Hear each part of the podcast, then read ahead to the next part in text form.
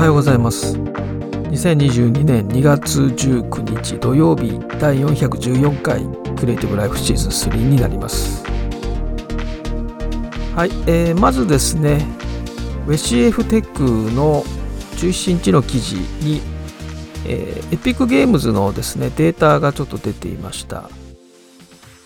エピックゲームズのランチャーですね。あのクリエイティブクラウドデスクトップアプリみたいなものです。アンリアルエンジンをインストールしたり、アンインストールしたりするときに使う、まあ、ランチャーですね。で、この Epic Games ランチャーのアカウントが5億を突破したということですね。で、さらに、アンリアルエンジンのダウンロード数、昨年ですね、2021年のダウンロード数が40%上昇ということですね。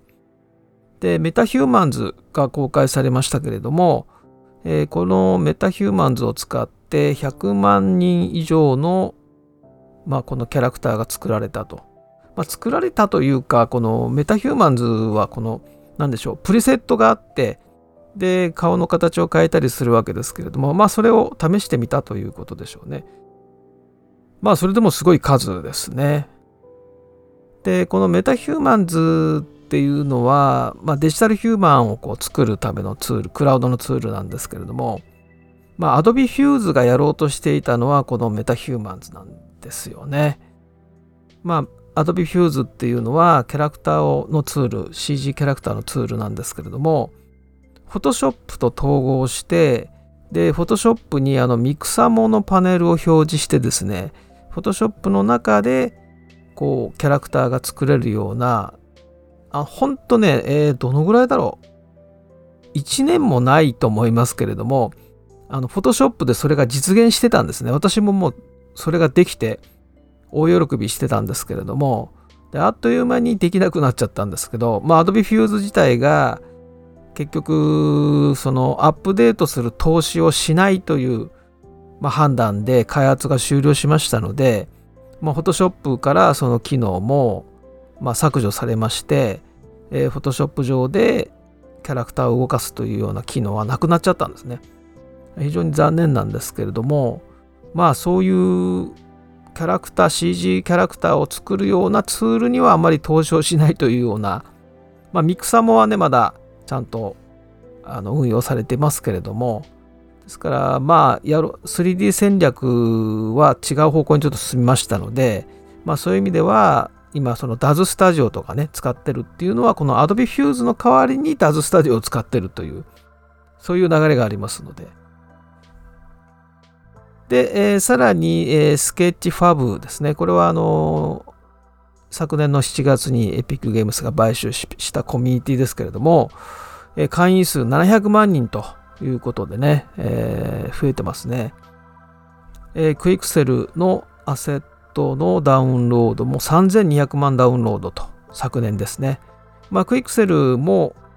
エピックゲームズが買収した企業ですけれども、これは、えー、この3200万ダウンロードっていうのはですね、フォトグラメトリーですね。フォトグラメトリーというのは、前にね、ご紹介しましたけど、被写体をいろんなアングルで撮影して、その写真から 3D モデルを作るという手法ですね。でその手法を使ってたくさんこう岩とかレンガとかですねそういったその 3D のアセットを大量に持ってるのがこのクイックセルですね。でそれをエピックエピックゲームズが買収したので、まあ、そういったアセットがアンリアルエンジンで使えるようになったということですね。まあだからそうですよね。アンリアルエンジンのダウンロード数が伸びた。そしてそれに伴いこのクイックセルのライブラリーを使う人も増えたと。まあ、相乗効果ですからね。で、アンリアルエンジンのマーケット、アンリアルマーケットですね、マーケットプレイスの顧客も、えー、昨年は50%増加ということで、まあ、本当に相乗効果ですね。買収した企業がうまくこう、働いて、こういった数値に現れてきたということだと思いますけれども、で、えー、アンリアルエンジンのこの記事ですね、この記事の中で、えー、アンリアルエンジンのもう一つの成長分野というのは映画とテレビということで、まあ、あの、アンリアルエンジンっていうのはゲームエンジンですから、ゲームで使われてるものなんですが、ノンゲームのジャンルも伸びてるよと、映画とかテレビに使われてるよということですね。で、えー、1.5倍使われてると。2020年と2021年を比較した場合、1.5倍増えてるよということですね。そのノンゲームのジャンルがですね。でちなみにね、どういう映画でアンリアルエンジン使われてるかというのも出ていまして、えー、最近のものですね、ジャングルクルーズ、スーサイドスクワッド、フリーガイ、えー、 Mortal Kombat Legends、Battle of the Realms は、これはアニメですよね。アニメのどこに使ってんですかね。あとは、ベノムの新しい、あの、 Let There Be Carnage の方ですね。それから、デューン、スパイダーマン、 No Way Home、それから、マトリックスの、えー、レザレクションズですね。まあ、そういったところにアンリアルエンジンが使われているということで、まあ、あの、プレイステーション5がまだね、あの、欲しい人は買えない状態ですけれども、まあ、そこでアンリアルエンジン5の方もね、使われていて、まあ、話題性もありますし、それから使ってみたいっていう人も増えているので、で、まあ、私もね、使っておりますから、えー、まあ、どんどんね、伸びていただければ。 Unity の方もね、使いたいんですね。 Unity も、あの、非常にいい形であの進化しておりますので本当は両方使いたいんですがなかなかまあ両方使うような余裕がないので、まあ、 Unreal Engine の方でいきますけれどもでもう一つ記事ご紹介したいんですが、 Phoblographer というメディアがあります。これね難しいんですね。あのフォトグラファーっていうのはありますよね。言葉がね。それにフォトフォトがついてるんです。 The Phoblographer っていう多分読みだと思うんですけどもね。まあ、要するにま写真家とかカメラマンの方のためのメディアなんですけれども、でここの、えー、13日の記事でですね、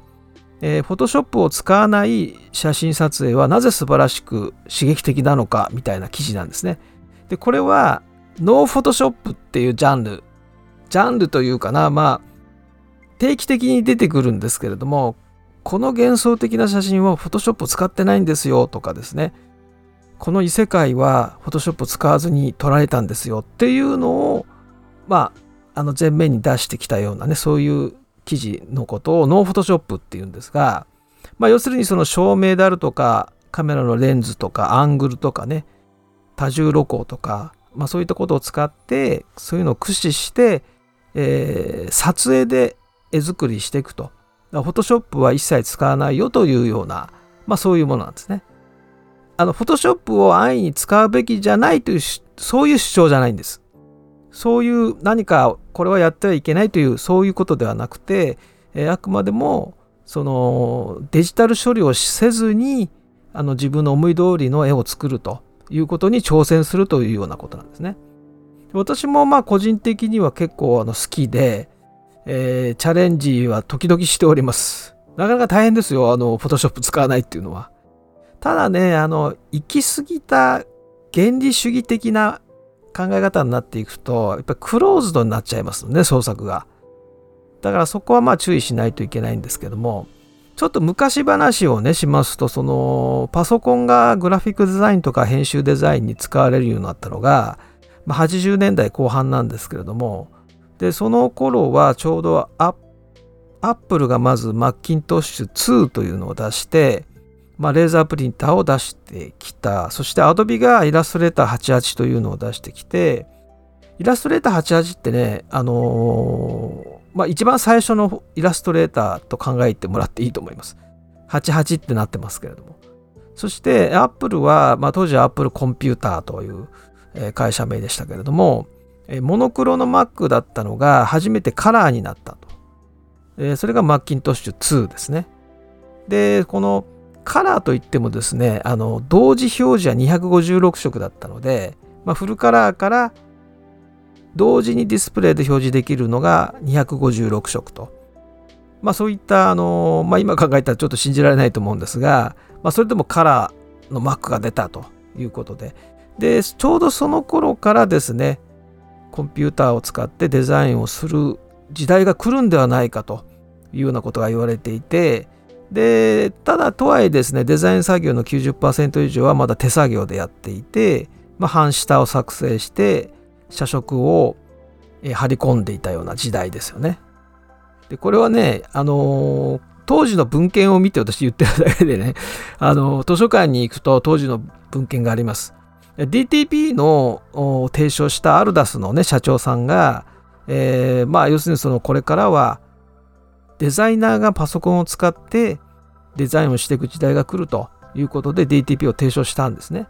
ところがですね、この頃のデザイナーの方、これ日本に限らずですね、コンピューター、パソコンというのはオペレーターが使うものであって、デザイナーはいかにそのオペレーターに的確に指示をするかという、そういう作業の進め方のイメージを持ってた。あの、まさか自分がね、まさかデザイナーがコンピューターを使う、パソコンを使うとは思ってなくて、コンピューターを使うのはオペレーターだと。だからオペレーターとコミュニケーションを取ってですね、で、えー、こう効率よくデザイン作業を進めるというようなイメージだったんですが、まあそうはね、ならなかったわけですけれども、だからね、当時のこの80年代後半の文献はね、とても面白いですね。つまり、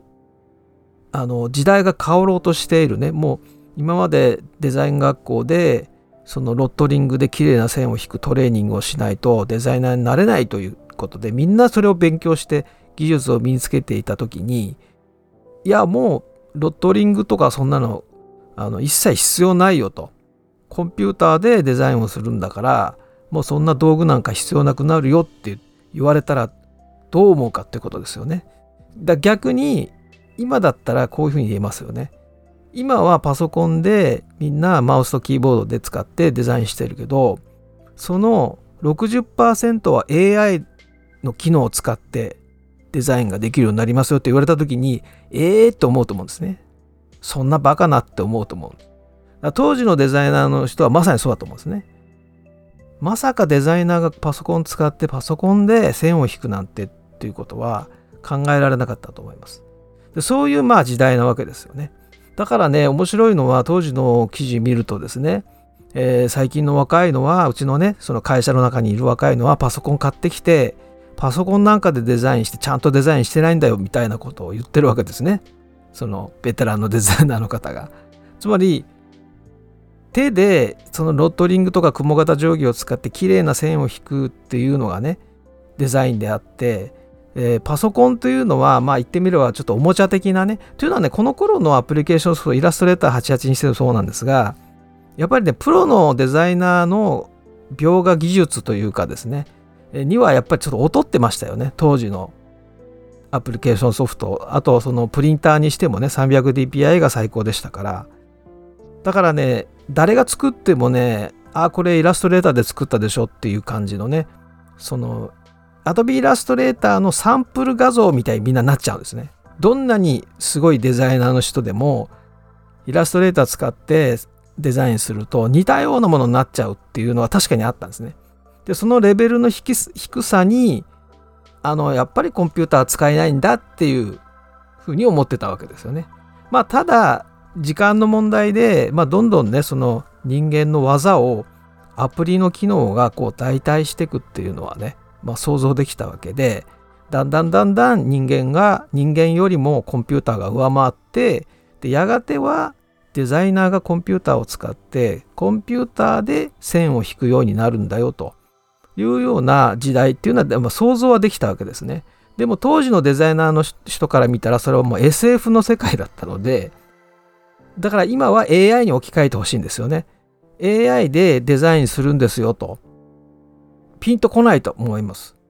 AI でどうやってデザインするのというふうになると思うんですね。だからそれがまさにパラダイムシフトということで、今まで通用していたものがあっという間に通用しなくなってきて、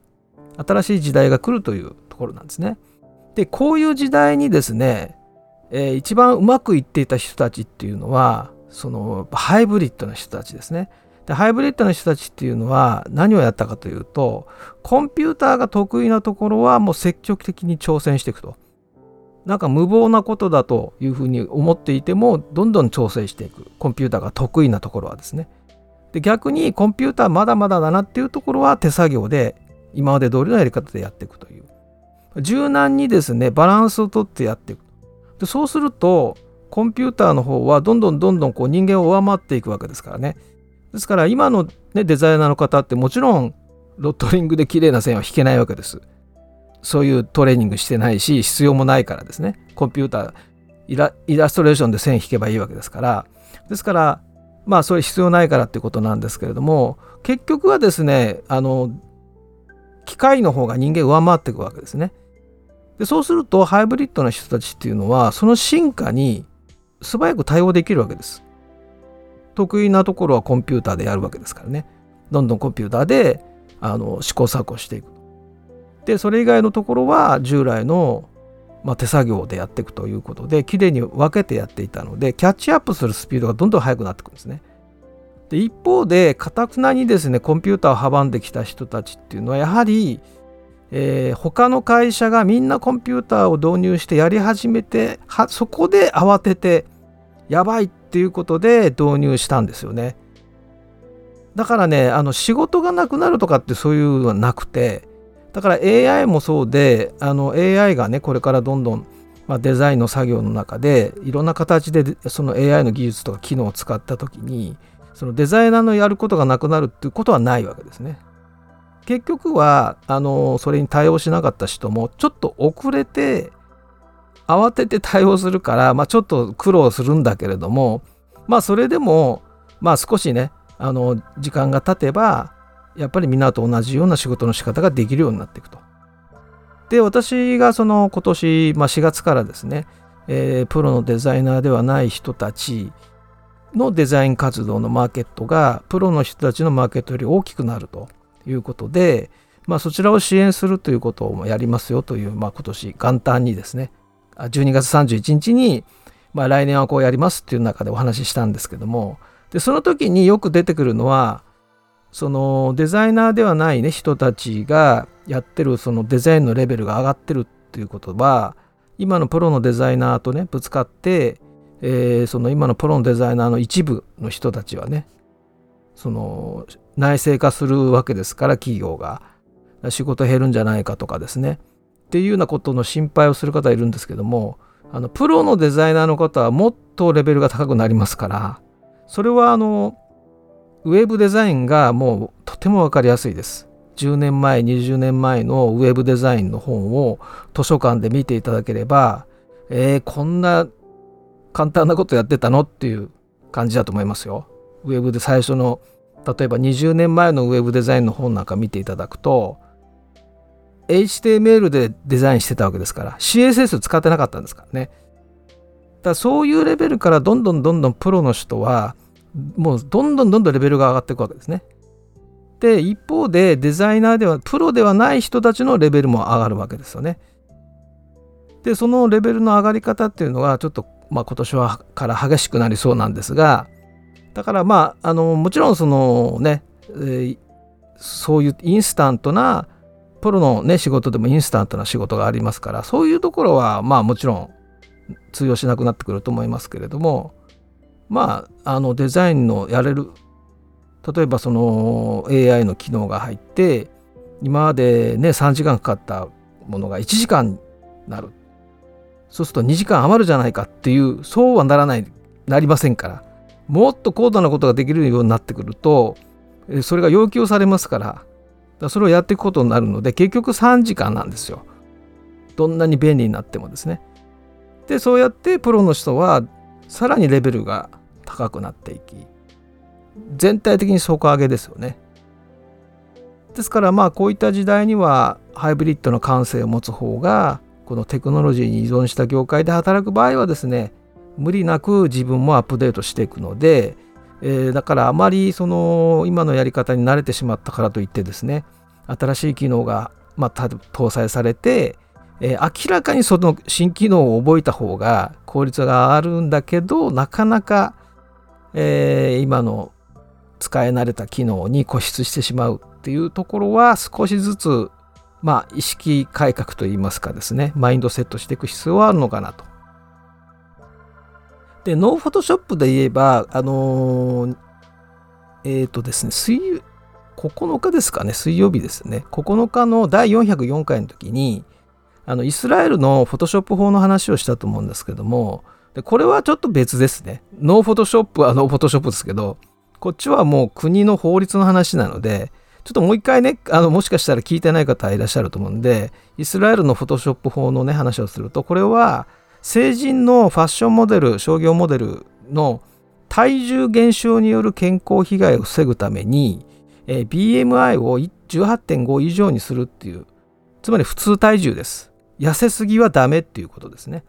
で、さらに、そのファッションモデルとか商業モデルの写真を加工し、デジタル処理した場合には、それをちゃんと明記するという義務、義務付けられてるわけです。これは、まあ、フォトショップを使ってちょっと細くしましたとかね、えー、肌をツヤツヤにしましたとかね、まあ、そういうことを明記しないといけないと。で、この法律がさらに厳しくなって、えー、もしそれをちゃんと明記しなかった場合は罰則として罰金取るよという感じのその新法案が出てそれがまあちょっとあの通ったと。ままだあの可決してないですけどもね。委員会で通ったというようなニュースをお話ししました。結構ね罰金高いんですねこれ。10万シェンケルで358万円ですから数十万シェンケルの罰金と書かれてますので結構厳しいですよね。でこれはまあノーフォトショップというよりはですねあのー、まあ要するにファッションモデルというのは痩せてないとダメよというのがあって若い人がみんな痩せようとして無理なそのね食事制限したりとかっていうことでどんどんどんどんそのねえー、これもともとこの法律ができたのはその痩せすぎて亡くなった方がいてね。でその、まあ、友人の方が、まあ、これを提案してっていうとこが始まりなんですけれども。ですからまあこれはまあフォトショップが別に悪いわけでも何でもなくてですね。フォトショップでまあ処理するということは普通にやられてるんですがそれそのまあやりすぎはちょっとねやっぱり社会的な問題にもなるからっていうことなわけですよね。でハイブリッドな良い例で、まあ、毎回ご紹介しているのが写真家のですね、えー、フェリックス・ヘルナンデスさんですね。この方はですね、えー、フォトショップのプロではあるんですが、えー、模型を作ってでスタジオでその模型をこう撮影をしてちゃんとこうライティングして撮影してでそれをフォトショップで最終的に仕上げるっていうやり方をしてる方なんですね。でその模型もねあのすごい精巧な模型で、まあ、それ自体がこうオブジェとしても作品になるようなものを作るんですけれどもでその、まあ、模型を撮影した上でで最終的にフォトショップでこう処理をしていくんだけれども元はですねその立体物というやり方をしていてこれはね私もちょっと憧れがありましてあのそういった、まあ、ミニチュアというんですかね、えー、そういう模型を作ってそれにいろんなライティングをしてでそれをベースを作った上でその後はまあフォトショップでね自由に加工していくと。でまあただそれはとてもね大変でスタジオもなければねそういった模型を制作する技術も持ってないのでだから今あの 3DCG でやってるわけですね。まあ結局同じかなと思ってるんですね。3D のその 3DCG、3D 空間の中で 3D モデルを使ってですね、模型を作り、そして、えそれを高画質の静止画に書き出して、Photoshop の材料にするというやり方をしてますので、まさにあの今ね、クリエイティブ、えライフストリームの中でやってるのはそういうことなわけですけれども、まあ、ハイブリッドにやっていく、ハイブリッドの感性を持っていろんなものを取り入れてやっていくというのは、特にこういうテクノロジーに依存した仕事の場合は、まあいい言葉、いいことが多いですよということでね、おすすめしてるということですね。あとですね、えー、今日の午後1時からですね、前にまご紹介しましたけれども、えー、アンリアルエンジンのイベントがありまして、えー、漫画、アニメ、イラストレーションにおけるアンリアルエンジンの活用について学べる勉強会ということで、えー、今日の午後1時から5時半まで、え、登録は必要なし、無料でえ、見るだけということででどこで配信してるかというと、YouTube ライブなんですが、えー、これはですねアンリアルエンジンの公式サイトを見ていただければ、えそこにイベントのカテゴリーがあります。でその一番上にですねこの漫画アニメイラストレーションにおけるアンリアルエンジンの活用について学べる勉強会。UE4 漫画アニメイラストレーションダイブオンラインという記事があります。でここにですね、配信 URL、YouTube ライブの URL がありますので、で、クリックするだけです。午後1時になったらクリックすれば、もう勝手に見てねという感じになってます。で、内容としては、え4つセッションがありまして、5時半までありますからね、4つセッションがありまして、えまずですね、漫画で使う初めてのアンリアルエンジンと。漫画でアンリアルエンジンを使うと。で次がですね、え未経験者でもできる UE4 を活用した 2D カラーイラスト作成法。つまり RL エンジンを、えイラストレーション作成にですね、どう活用するかということですね。でそれと同じものですけど、アンリアルエンジンでイケてるイラストを描くためのノウハウ、大放出ということで、イラストレーションを書くときにどうやってアンリアルエンジンを活用していくのかという内容ですね。そして最後が、UE4 と EPOS で作る新しいアニメ制作のワークフローということで、EPOS というのは、えアンリアルエンジン用のですね、プラグインなんですけれども、ストーリーボードマネージャーというもので、ストーリーボードいわゆる絵コンテですね。ストーリーボード、例えば映画とかドラマとか漫画とかですね、